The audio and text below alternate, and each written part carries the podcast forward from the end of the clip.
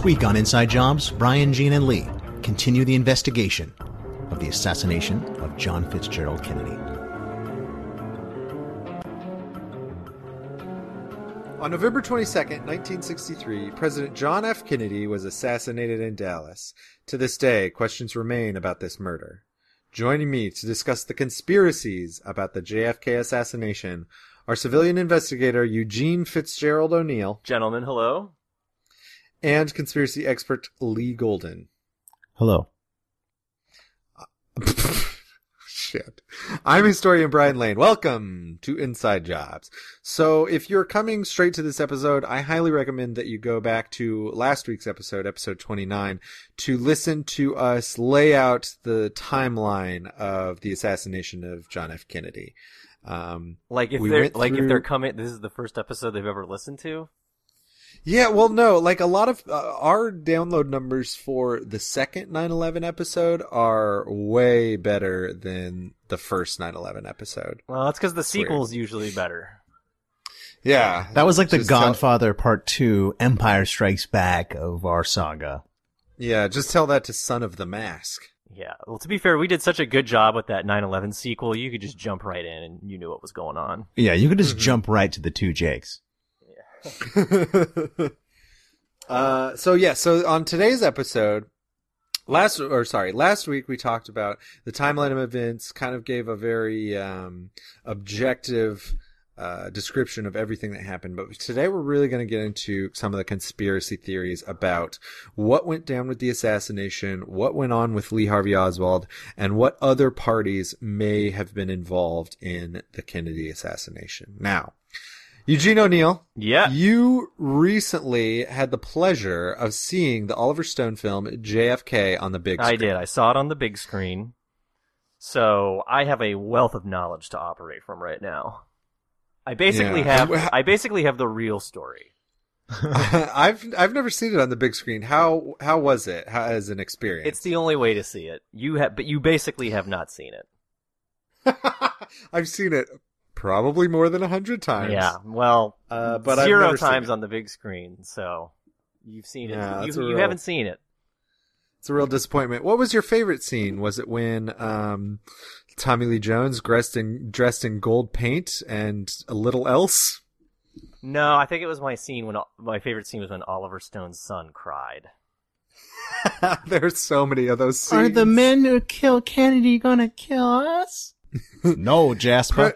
Yes, Just Jasper. me. President I could only hope President. Kennedy was a brave man, and even he was scared. No, I think my favorite scene is how is when they try to prove that Tommy Lee Jones was complicit in the uh, conspiracy, and they do that by just proving that a conspiracy might have taken place with or without him involved. Right. yeah, as far as a legal case, that thing is a piece of shit. Um, but uh, but yeah, I I really love the Oliver Stone movie, not because I endorse its point of view, but I think it's just one of the best movies at creating a tone and.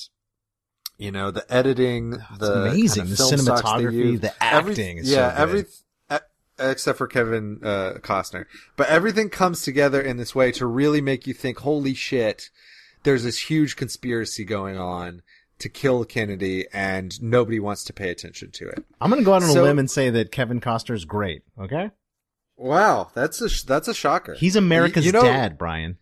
That is true. You know who's the best? Uh, the best in that fucking movie is Donald fucking Sutherland. Ugh, he Oh, just yeah. kills it for No. like ten minutes straight. The best in that movie is the guy playing Earl Warren, who I when I started watching, I'm like, who is this guy? He is so creepy looking, and it's Jim It's Jim Garrison. Garrison, the yeah. Jim Garrison. That that's Kevin Costner's character, and he's got like this crazy walleye or lazy eye going.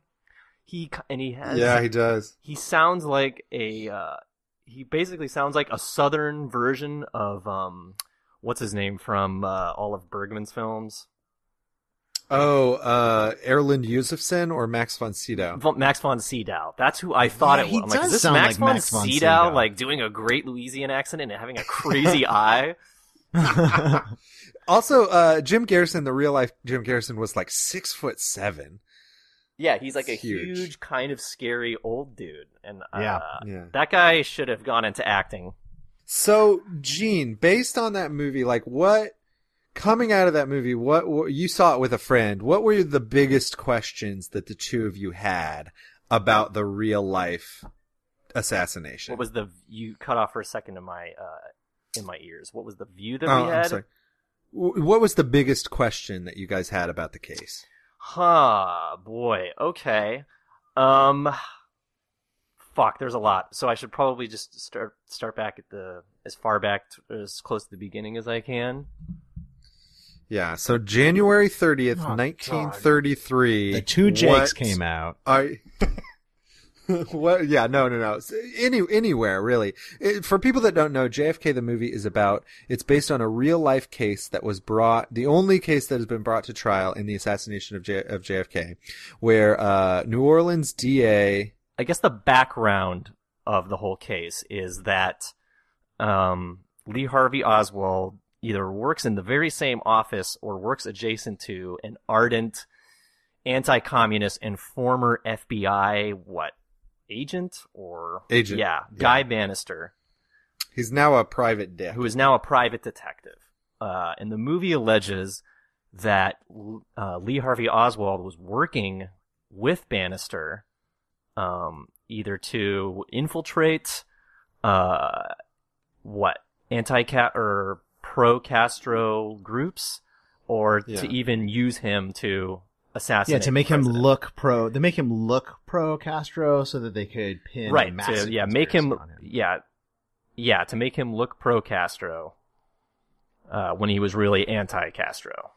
Yeah, that's kind of like the political background, and then also there's this kind of like forensic viewpoint of the movie is that because of the back to the left motion of JFK's uh, head, it had to have been a shot from the front. Oswald was from behind, so there must have been another shooter. There must have been a conspiracy. Um, also, Oswald couldn't have done the shots. Um, there's a magic bullet that supposedly zigzags between JFK and Governor Connolly, who's sitting in front of him. Um, so yeah, there's a whole political background and a kind of espionage background that's very fascinating, and then a bunch of theories uh, about um, the forensics and ballistics in the uh, the case. Right, yeah. So I guess before, like, I would bring my questions on the actual uh, assassination itself, you have all of these strange things that just surround Lee Harvey Oswald's life. Uh, the fact that he was able to get back into the United States uh, so easily uh, after defecting to Russia and renouncing his citizenship. Um, like Brian said in the previous episode, the State Department lent him money in order to do this. Uh, and my understanding is that back then it would have been impossible to get back into the United States after you defected from Russia, or to, sorry, But he did- defected he to didn't Russia by successfully- trade by trading information that you attained while working Yeah. at a U two base. Um, Yeah, he didn't. Well, he wasn't Bono, able to. Bono had a lot of. Bono had a lot of go ahead. pull from yeah, from what I understand, and he loved. he didn't actually Harvey defect. He tried to. uh, They didn't let him. Um, and, uh, you know, basically the story of Lee Harvey Oswald is the story of a guy who desperately wanted to be a secret agent. Um, he, they found that he had checked out every single James Bond novel that had been written up to that point. We're talking His about brother- Lee Harvey Oswald here, right? Not legal. We're talking about both me and Lee Harvey Oswald, but yeah, specifically He was really good at GoldenEye, He was- especially in the facility. yeah, super good at GoldenEye, big head mode. Man, under Lee, did you cross out the E in GoldenEye and change it to an I? Um, yes, I did. Uh, so yeah, he also was a very big fan of this uh, this uh, TV series called that was based on a on a true story called "I Led Three Lives." That's what it is. This- Yeah. Yeah, about this guy, uh, an FBI agent who infiltrated the Communist Party. Um, and that was like his favorite show as a kid. Yeah. But as we said last week, Lee Har- Harvey Oswald was a bit of a dummy. Yeah. Um, he he wanted he to be a spy so hard, but like no one would really let him. Like the, the Cubans Yeah. didn't want him as a spy. The the Russians didn't want him as a spy. The Americans didn't want him as a spy. But since he tried to so hard to be a spy, like it, it, conspiracy theorists are like he had to have been a spy. You know. Um, so yeah, so when he, when he lived in Russia, he was just living there. He hadn't uh, officially defected and he didn't have a really important job. Now, that said, when he did travel back to the United States, the United States will generally help its citizens out when they are in trouble Yeah, abroad. we're not and so that douchebags is, like the Russians. that is basically what happened. Getting his wife out uh, wasn't wasn't that tricky for him, and that was just involved some paperwork. Um, She just and had to sit they were, on his shoulders while they wore a giant trench coat. yeah, he was the tallest man alive. Uh, that was that was what he was most famous for He was- before uh, the assassination. When he did move to uh, to uh, Texas, he was uh, investigated by the FBI. The FBI was under the impression that this guy had just come from the Soviet Union and could be up to something, but they, you know, questioned him and determined very quickly that this guy is, you know, not a source of uh, concern in terms of international espionage or relations to the Soviet Union or anything like that. He might be a little bit violent based on this fight he's had in New Orleans. Uh, he's very arrogant and he does seem to have very left communist leanings. But he, he, uh, the FBI sort of figured out early on that he wasn't any danger to, um, the political establishment. Well, they didn't figure that out. They like they they thought that. Yeah, that was the that was the hunch that they were working on. Sorry, yeah, you're correct. By the way, the guy who plays um the uh FBI agent uh Hosty who was uh following you mean me? Was, was that That was me. right? Yeah, Brian played him in the uh in the radio drama. And b- while Sheree and I, my fiance, were watching Parkland, I kept pointing out that the, I was like, "That's Brian. That's the character that Brian played." And she was like, "Yeah." yeah, yeah. Uh, Really? and, uh, but the guy who plays him in the movie is, um, the main dude from Office Space. And, uh, uh, we had a very difficult time, like, having to, uh, like, being able to, uh, keep it together and, like, kind of believe him as that character, even though he did, like, a great job. It was kind of like, his role in the story is like, he's this lazy FBI agent who fucked it up because he's not good at this Oh, Ron, job. Ron, Ron Livingston. Yeah. He's, he's great in the movie, as most of the Yeah. actors are. It was just kind of funny, just like the office space guy, like coming to work at the FBI, not really paying attention, just hanging out in his cubicle, and then bam, one of the guys he follows kills Kennedy. So does that sort of answer your question, uh, Gene? Uh, a little bit. Yeah. But uh, okay, s- so then okay, so then we get to what? This, let's just say the South, New Orleans, Dallas, because he's bouncing around between those two places, and Yeah. so we have all these kind of enigmatic characters on the periphery of the case.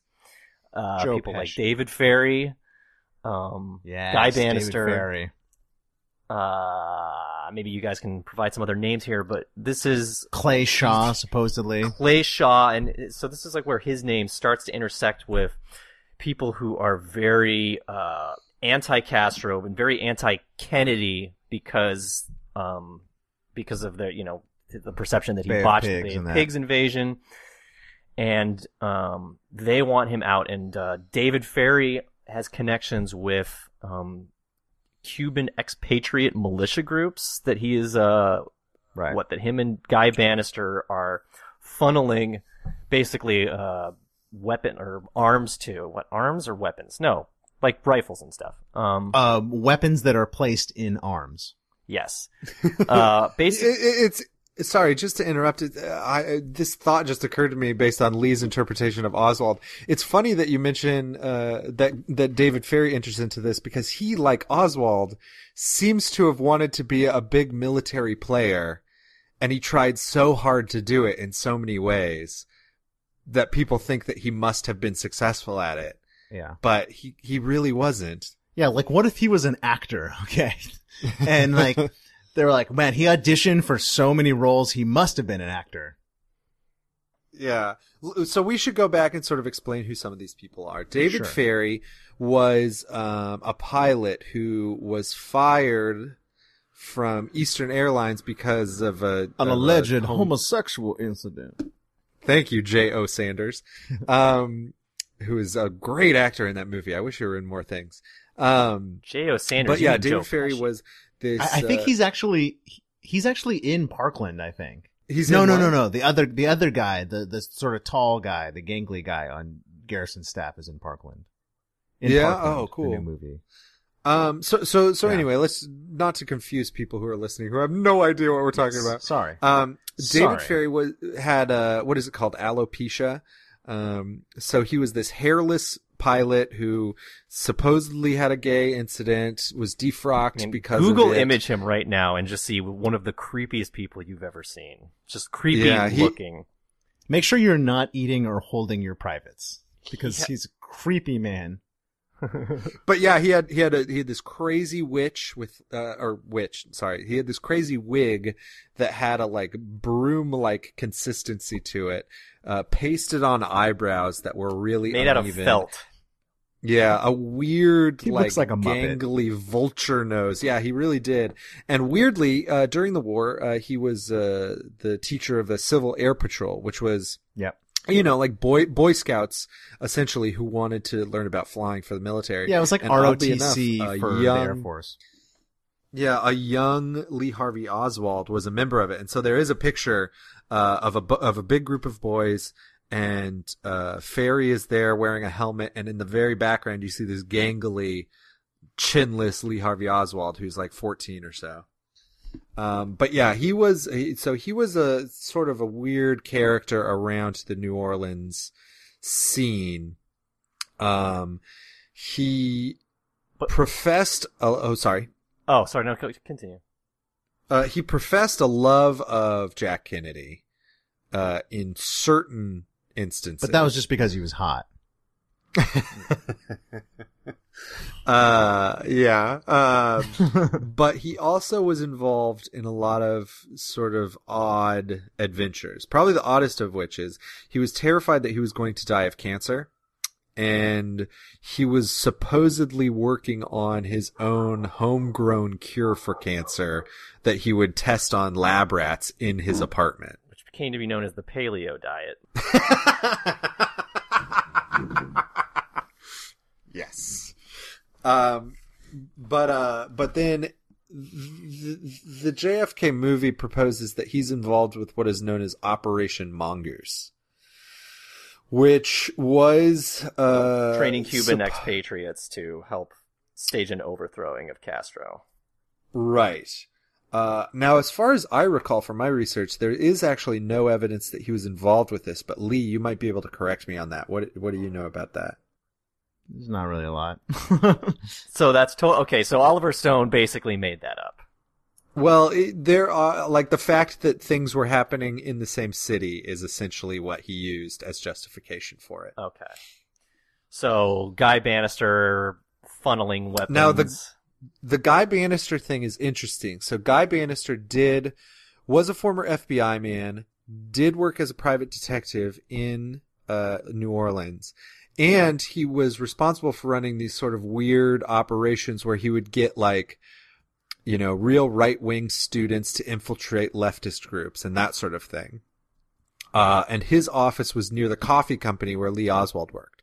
So when Lee Oswald formed his chapter of the Fair Play for Cuba Committee, he stamped some of the pamphlets with, uh, Guy Banister's address, like his office address. And that is the only connection between the two of them. There's They're not no even the same. connect- It's not even the same address. It's basically like these these these two addresses that are on the corner of Camp Street and Lafayette Street, and they're two different offices, but they're like technically in the same building.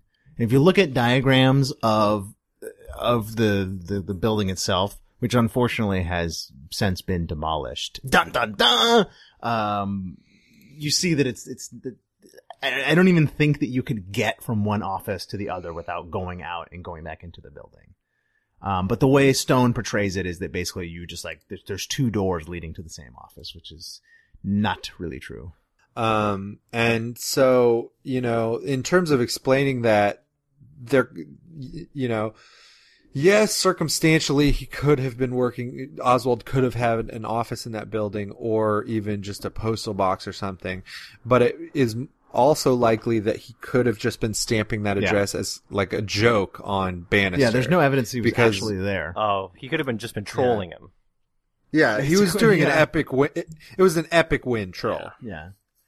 yeah, Uh, so that's sort of the explanation of that. Okay, that's so why he and then it's- hashtagged all of those hands off Cuba things.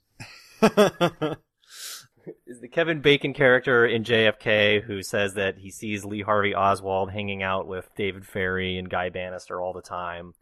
Made up character. One of the few characters that's made up. He's he's based on a on a real guy. Uh, the real guy is actually in the movie. yeah Perry Uh, Russo.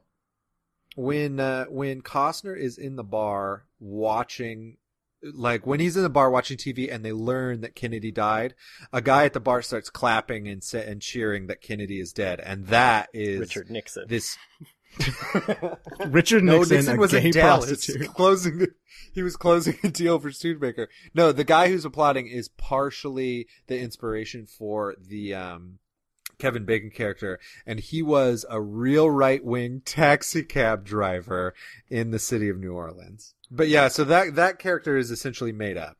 Yeah. Okay. they, Uh, they gave Perry Russo like uh, sodium pentothal uh, interviews, the the Garrison uh, investigation. So, did. sodium pentothal being a uh, supposed truth serum. yes, and like they really, uh, you can read the transcripts of it. I mean, they, they had to like coach him into saying this stuff.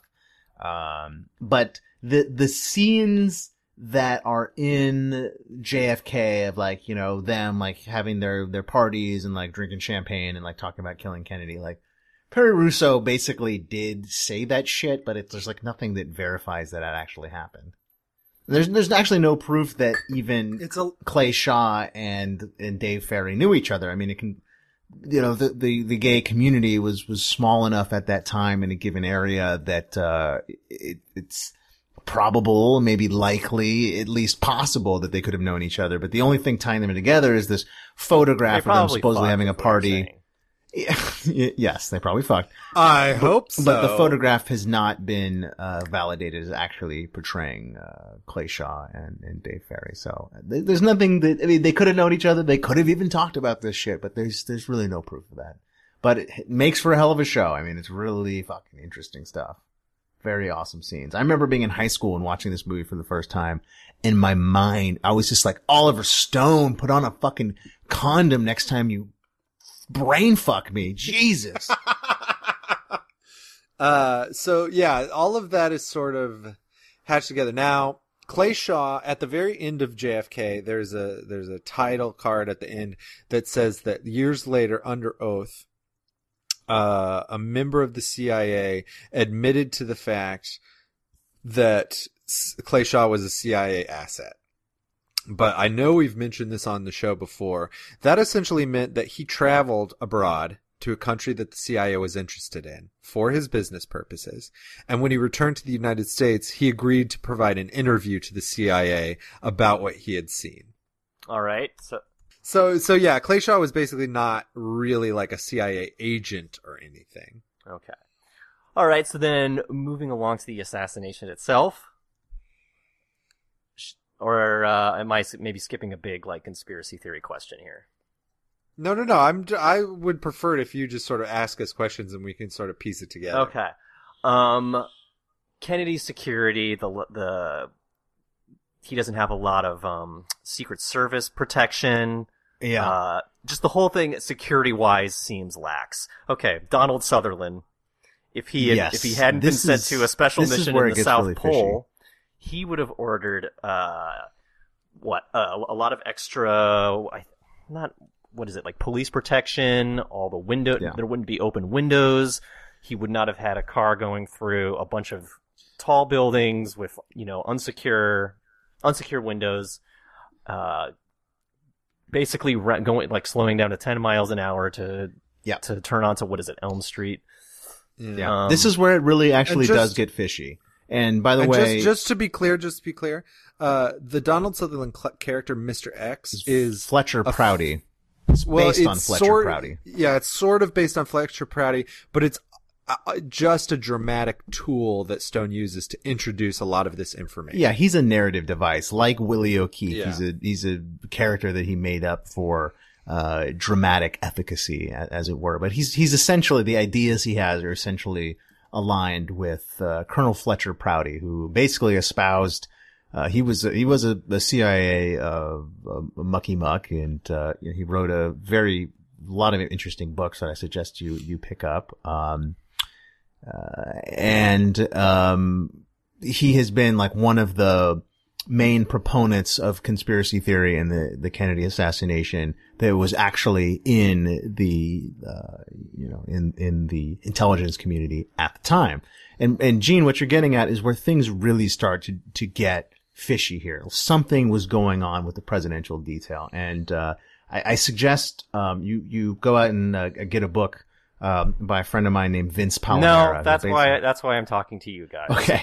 Well, but if anyone out there is interested, I will not be read, getting a book. Should read Vince's book, um, Survival Survivor's Guilt. Vince has interviewed every single one of the people who was on the detail, um, and uh, it's really comprehensive. But basically, even Agent Clint Eastwood, even Agent Clint Eastwood, um, a lot of these guys don't don't like uh, Clint Hill. I mean, I'm sorry, Vince Palamara, because Vince challenges the the myth of what happened that day. There's there's basically two opposing opinions here, Gene. There's the opinion that Kennedy said, "Get off the motorcade. I don't want to be seen with you guys, you know, trying to protect me. It's going to make me look like a wimp, and I don't want to to be seen that way. Get off the car." And then there's the other opposing view, which is basically that please the, don't let them kill me, and they said no. You, you pretty much.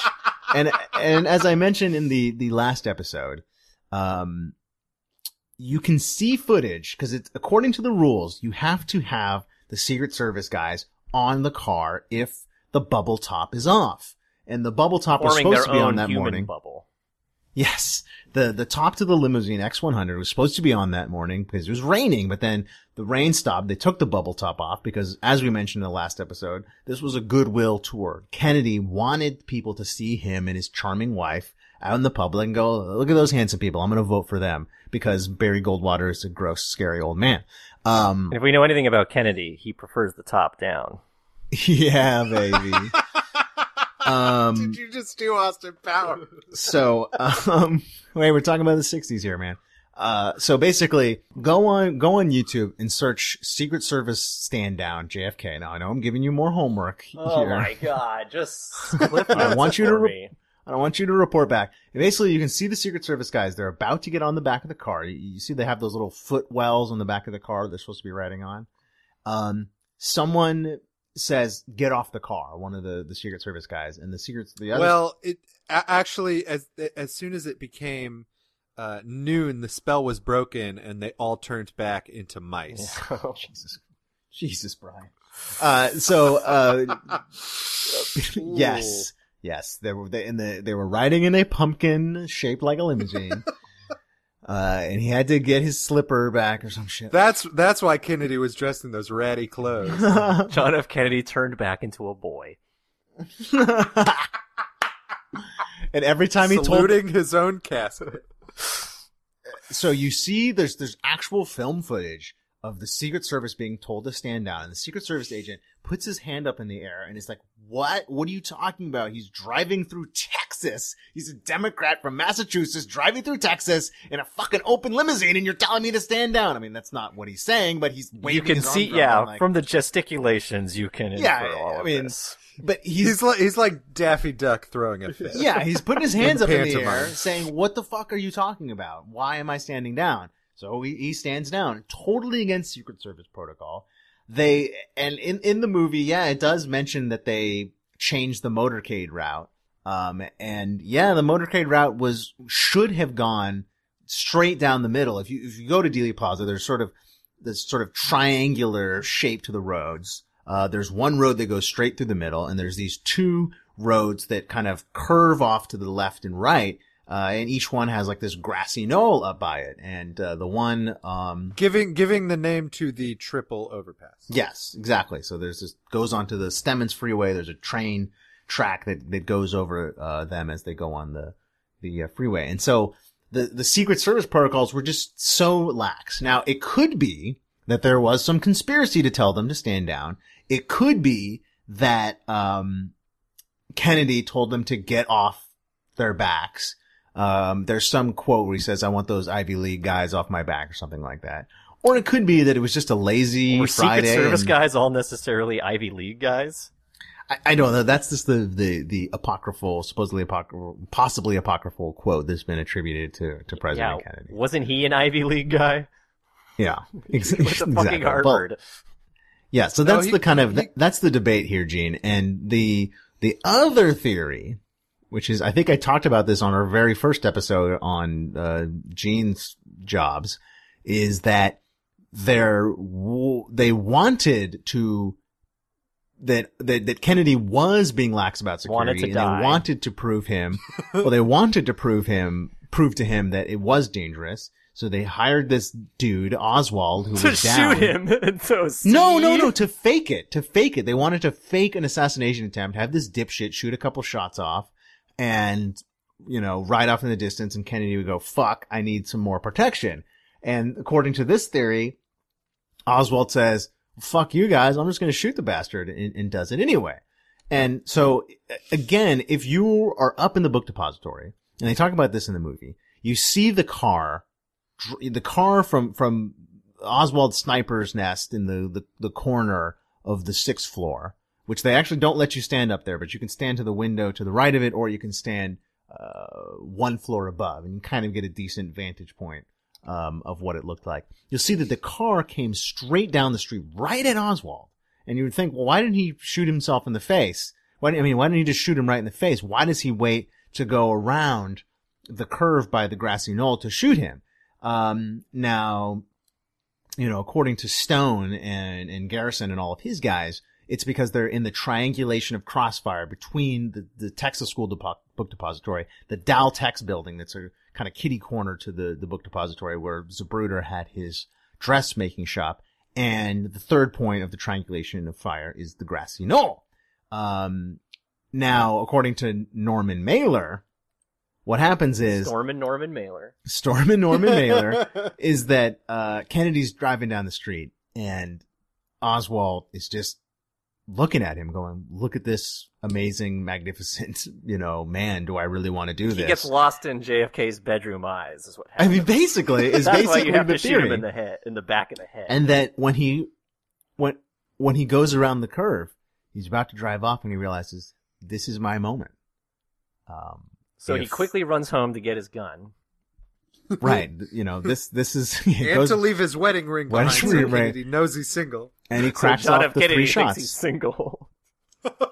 And, um, and, And the uh, car just according- happens to pass under where Lee Harvey Oswald works. I mean, come on, doesn't that seem a little too coincidental to you guys? Well, Gene, the world is a terrifying and chaotic place. And I think that there was tons of conspiracies that were actually trying to, to, uh, to kill Kennedy. And I think that if Oswald hadn't gotten to him, uh, if it was actually him, then someone else would have. And, uh, we'll talk a little bit Basically, later. every about- building in Texas had a guy that had a gun that day ready to kill him. You know, there might have even been other people there that day. You, you never know. I mean, the mafia wanted him dead. Uh, certain guys in the CIA certainly wanted him dead.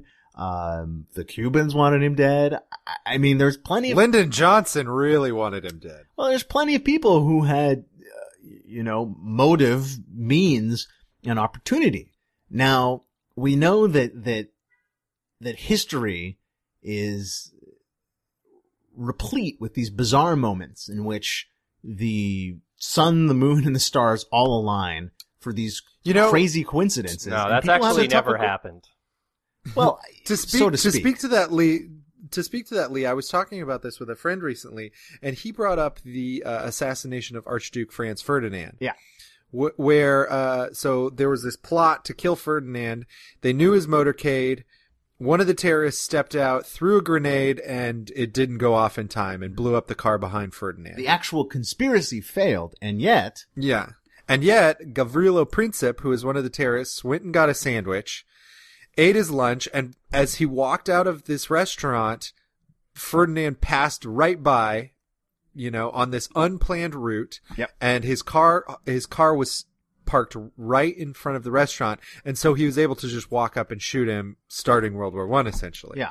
And actually, Uh, which the- is just a crazy coincidence. and actually in something that I will announce later, I, I kind of go into that a little bit and, and, uh, um, that, that really gets at it that, look, the Big Bang, the, the idea that like all of these, these, you know, pieces of, that this of pieces of shit, the matter piece of shit could- television show could ever become very popular. yes, like the, the idea of, of, of like just, you know, all of these factors sort of No, that aligning makes total to sense. Those guys are funny. to create the universe that that it had to just be this specific cocktail of you know of um, circumstances for the universe to be created is very difficult for some people to believe. It is much easier to believe that you know James Mason was sitting on a fucking cloud and over the course of six days uh, decided to just build it himself, and uh, that James to me Mason, is sort of the only guy to escape from Alcatraz. yes. Oh no, Uh, that was that was John Mason. Eastwood. That was Johnny's. That was that was Sean Connery. Now look, now look. I'm playing devil's advocate here to a certain extent because there's only there's only a couple of people. By playing at devil's most. advocate, you mean you're arguing for Satan. Well, you're I am arguing- Keanu you're Reeves. Basically, arguing for the official story. Can we call Yes. that playing devil's advocate? yes. Um, Weirdly, we can because like uh, polls come out all the time where the majority of people that live in the United States Yeah. Believe that Kennedy was killed by an it assa- was by a seventy five conspiracy. percent uh, in according to a poll in 2003. This year, it's actually down to 59 percent. Um, and you know, Also, John John Kerry, Secretary of State John Fitzgerald Kerry, uh, announced, uh, announced also known as JFK. also known as JFK. Uh, in in an alternate timeline, he is our president. Um, but he, yeah, he announced that he has In an alternate with. timeline, he is handsome. in an alternate timeline, his chin didn't become a boulder on his face. well, everyone has these these these doubts. Even But yeah, Lyndon said- he says Johnson, who doubt- commissioned the Warren report, has his doubts. Nixon also. Nixon, yeah, if you listen to the Nixon tapes, he makes this bizarre reference to the Bay of Pigs. And I think Haldeman later revealed that that reference is actually a reference to the Kennedy assassination. Bobby supposedly had his doubts, um, although there's some, some debate over that.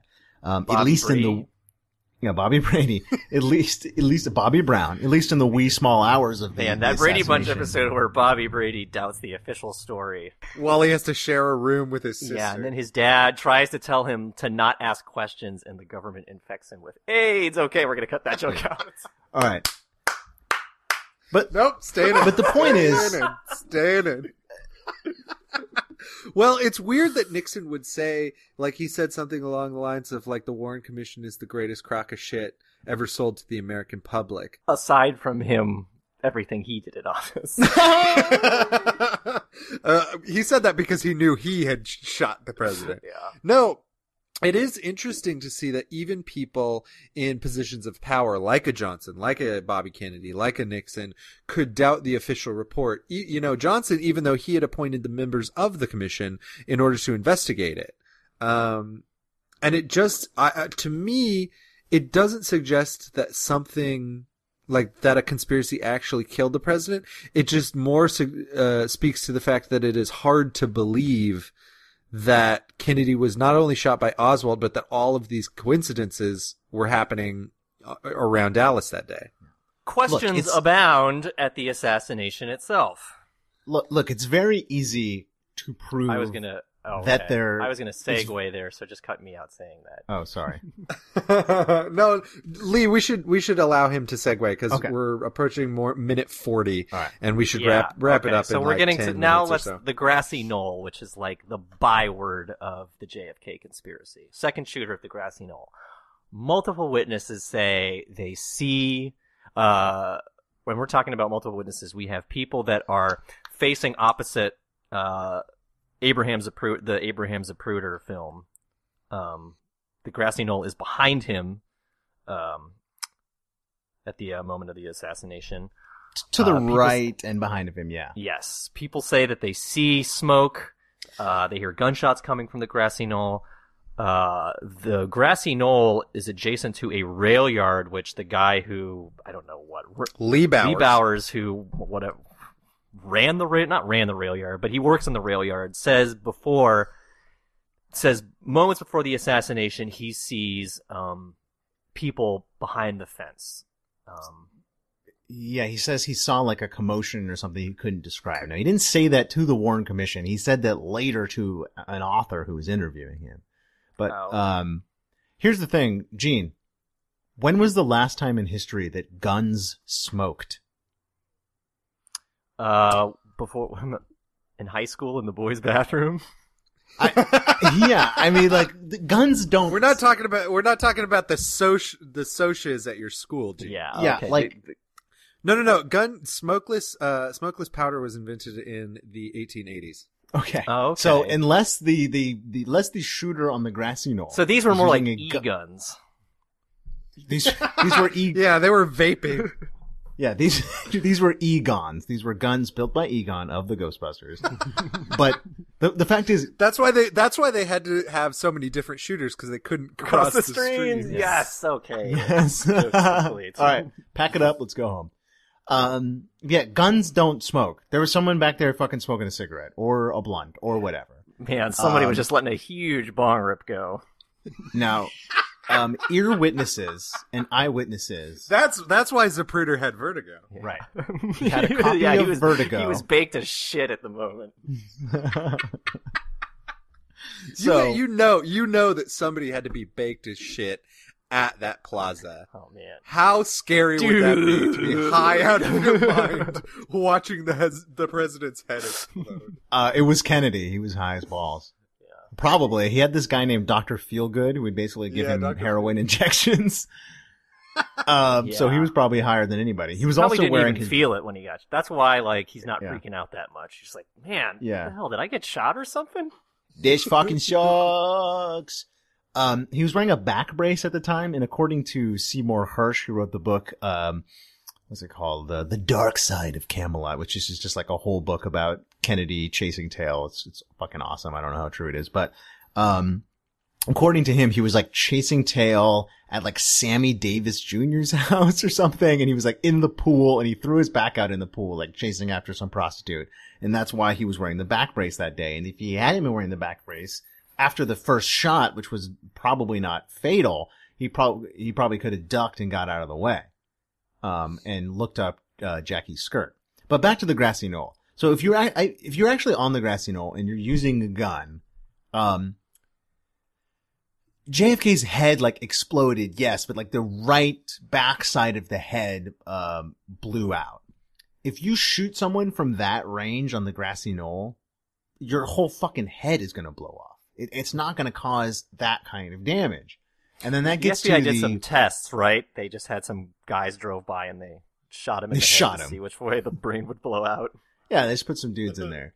Um, you know, there's been all kinds of people who've done like TV shows where they've like built like weird fake brains that explode all over the place. And, and a lot of people say that like this, uh, you know, there's this back and to the left motion, which means, of course, that his head had to go back to the left. Now, if you actually look at the Zapruder film frames frame by frame, um, his head actually jerks slightly forward and then goes back.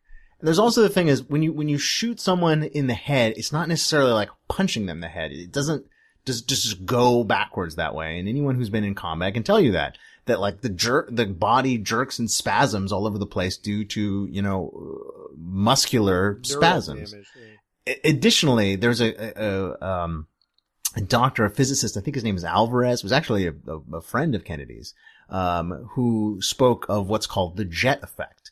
So basically, a long range a, a rifle is going to cause an exit wound coming out of the front right of JFK's uh, brain. Now, this exit wound um, is going to um, basically spill out like all of this like blood and and goo and crap. Now, that exit wound is going to create what's called a jet effect, which could also potentially push um, JFK's head back into the left.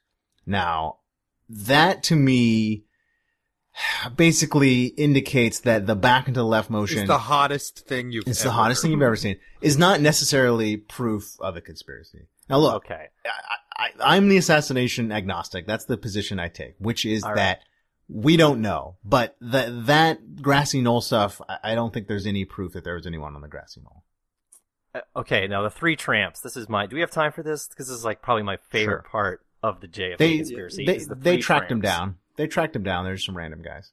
They're just random guys. Okay, so they weren't E. Howard Hunt and Frank Sturgis from the No, E. Watergate Howard burglary. Hunt's And Woody Harrelson's And Woody dad. Harrelson's Woody Harrelson's dad. No, that's a bunch of horseshit. They're just some random tramps. Uh, I mean, look at a picture of Howard Hunt. Look at a picture of that guy. It's not Howard Hunt. Now, Howard Hunt's um, son, who's uh, St. John look at Hunt. look at a picture of Howard Hunt and look at a picture of Ed Harris. Complete. match. Bingo. Um, if anything goes wrong, I'm personally calling the president of the United States. Um, his, his son, St. John Hunt, who's, he's, he's, a, he's a, he's a perfectly nice guy and a blues musician and I'm friends with him on Facebook. You know, he says, oh, that's definitely my dad. He saw like a, a picture of yeah, him. he but- said that uh, his dad said on his deathbed that he helped kill John F. Kennedy. Um, Right? Didn't he release a book saying that? yeah. Um, but Gene, who is Howard Hunt? Case Howard Hunt is a secret agent. He's a secret agent. What is, what's the job of a secret agent? To kill the to president. lie and pretend and make shit up. now, what he said to, what he apparently said to, His job is to pretend that he killed the president. I, I think that Howard Hunt, if he did say that, and there's some like recordings or something of, of, of that that I, that I've heard where he says he was a bench warmer for the big event. Now, this is like, Could have been Howard talking Hunt's- about the big game. yeah, we're talking about the big game. Um, yeah, Ar- Army v Navy. right. Harvard beats Yale, 69 to 69. Tommy Lee Jones beats Yale. But look, um, it all boils down to this. I, I there is a lot of fishy, weird shit that went down that day. It is like one of the, it is probably the weirdest day in the history of forever. It is so bizarre. There's, there's the umbrella man. This guy who's standing there. Such a weird explanation And he- about this, but he opens up an to- umbrella right as Kennedy is getting shot. and he claims when they finally tracked him down, he claims that it was he had heard it was an insult to the Kennedy family. because Neville Chamberlain used to Yes. carry an umbrella when Joe Kennedy Sr. was ambassador to England before World War II, while Neville Chamberlain was like kind of appeasing Adolf Hitler. So it's basically the dumbest explanation That is the you worst can have for political joke. That's the worst Yes. callback I've ever heard.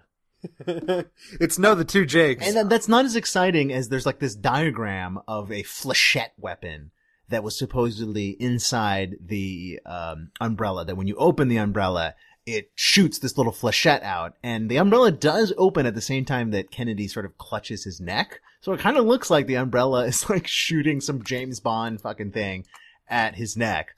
And someone I think showed a diagram of that to to Fletcher Prouty, aka X, sort of from JFK, and he's like, "Oh yeah, I saw one of those in the CIA back in the day. Those definitely existed." Yeah, and So- there's actually well, there's actually a theory. Uh, the less nonsensical In our- in- theory is that the umbrella opening signals for the shooters to fire. Right? Yes, that's the other Yeah. less crazy theory. there's actually a, a very interesting short documentary by Philip Glass. Errol- oh, no, I'm sorry, Errol Errol Morris. Morris. Philip Glass did the music for his film Thin Blue Line. Get those right. mixed Uh, up. Errol, Mor- Errol Morris released a, a short documentary about the Umbrella Man. I believe it's available on the New York Times website. Yeah, they were they kind of Um, like distributed it, and you can also just see it on YouTube. It's it's interesting. Yeah, it's very it's very interesting. But it's um, like six minutes uh, or something. in our old CIA propaganda media episode, um, this didn't really come up, but one of these uh, Eastern Europeans who was working for the for the Radio Free Europe was actually assassinated in London, supposedly also by an umbrella gun. Um, that uh, we didn't get into in that episode, and I don't know why I'm bringing it up now. I'll be over here. Okay. Yeah. So so let's try to let's uh, let's say that is I think a good place to leave it. We've we've gone through a lot of the different conspiracies, um, and there's a just a universe of information about this. Yeah. Um, you could you could go deep into it, rebutting every single counterfactual argument or you know weirdly weirdly anti-logic argument that there is. Um, but we just don't have time to do that on our on our our podcast. Um, so I think that's a good place to leave it. What I would request is that if any fans, if you uh, don't think that we covered something that you would really like us to, just call in, and we would be happy to talk about any weird points that you want to raise. Yeah, maybe do a little micro Um, episode about that. yeah, we could do a little micro. Uh, Brian, so you Gene, can always do I- a little micro. Well, yeah, yeah, what do you yeah, think yeah, I've been? What do you think I've been doing this whole episode? um, so, Gene, what do you think? The assassination of JFK, inside job or not? Uh, it's but, but somewhere between inside job and outside job. I think that Lee Harvey Oswald, in his mind, carried it out alone, but he was put in place to do it. Okay, Lee, JFK assassination, inside job or not? I believe that there were several conspiracies out to kill President Kennedy. Um, two of which were possibly thwarted. One in Miami, one in Chicago. Um, there's some interesting details on that that we didn't get a chance to go in, into, but you should check those out. I think that there was a cover up to cover up how hard everyone fucked up that day from the FBI to the CIA to the Dallas cops. Everyone just fucking dropped the ball. And I also think there was a cover up by Bobby Kennedy himself to cover up, uh, to basically preserve JFK's legacy. There was a lot of, uh, paper being shredded and, uh, and, and burned that day by a lot of people. Um, so I think there was certainly a cover up by many parties.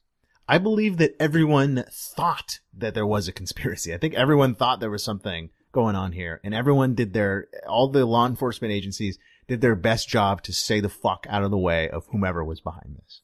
But at the end of the day, there's not a lick of forensic evidence that points to anyone but Lee Harvey Oswald, which does not necessarily disprove that someone could have planted or altered evidence. There's no proof that that did happen, but there's, it's impossible to prove that that did not happen. Because put it, I put it to you this way. If there really was a conspiracy to kill the president, if it was really that good, it had, they had to get away with it. And everyone who actually knew something about it is probably dead. So there's no way to prove it. What we can prove is that there was a cover up and we can prove that there is there's evidence that uh, Lee Harvey Oswald was the only one who did it at this time. But there are still some government files that have yet to be released, and uh, look forward to seeing what those are. Uh, and I personally think that it was not an inside job, but I really, really, really wish it were. yeah, it would have been. It would great. be so much cooler. Yeah, I, I really want it to be too. I am deeply unsatisfied by the official narrative in a uh, catharsis sense. yeah, and I think that is a, a big factor in a lot of people not believing it. yeah. So uh, that is our episode on JFK. Again, if you want to get in touch with us uh, to ask us to provide more details on you know anything, you can email us or call us or anything. But for right now, Lee has a very special announcement, so I would like to turn it over to Lee Golden. Yes. Yes. Um, I am proud to announce uh, that I have produced a 15 minute short film, a documentary entitled Orphans of Camelot, Fear and Loathing in the Age of Zapruder. Um, and I'm starting an Indiegogo campaign uh, to expand um, this film into a hour length film um, that I'm going to try to distribute to um, uh, smaller public radio stations, uh, or I'm sorry, public uh, television stations, um, and uh, uh, film festivals, and for uh, classroom uh, distribution. Um, it's a it's a film basically about the assassination of John Kennedy and the influence um, on media and popular culture. And I'm trying to raise uh, a few bones here um, to do a couple of things. One, to secure the rights to some stock footage. Um, there's a lot of stuff available from you know government archives, but there's some stuff I want to get my hands on. Um, and also, I want to shoot some interviews uh, with some folks that I know in the the uh, uh, the JFK research community. Um, this I don't really have a lot of um, exciting uh like uh so I don't have a lot to offer in terms of prizes, t-shirts, DVDs. Uh it's kind of not what that's about uh unfortunately, but if you ever wanted to be a producer on an independent uh documentary, this is your chance. So basically if you donate uh 10 to $100, you'll get a special thanks in the credits. Uh, 100 to $500, you will be an associate producer. 500 to 1000, you will be a producer of the film. Um, $1000 or more, you will be an executive producer of Orphans of Camelot. Uh, if you're a corporation or another organization, you can be listed as a sponsor of the film for any donations $500 and above. So, um, so where to find this? Well, you can go to jfk007.com JFK, the three letters, 007, the three numbers, uh, dot com. Or you can go to igg.me, M-E, uh, dash AT dash JFK orphans. That's igg.me slash AT slash JFK orphans. Um, and that'll take you to the Indiegogo campaign. And, And there will be a link on our website. there will be a link on the website. Um, the campaign is has officially launched as of November fifteenth, um, and uh, that'll take us up uh, one week later to the November twenty second uh, anniversary of the Kennedy assassination, and then we're going to run for forty five days. So there'll be another month after that, trying to raise a relatively modest two thousand nine hundred seventy six dollars to fund it. Uh, it's an entirely not-for-profit endeavor being pursued entirely in the public interest. And for a modest donation, you can join me in this effort. Um, if you don't have money or just, uh, you, you don't, interested, you should still watch the movie. It's going to be super cool. Um, check it out at, uh, check out the 15 and, minute and tell short your friends version. who do have money. And tell your friends who do have money who want to be film producers to go to jfk007.com and be a producer on, uh, Orphans of Camelot. Well, thank you very much, uh, both of you, for joining me for this discussion about the JFK assassination. Gene, Lee, you guys were great.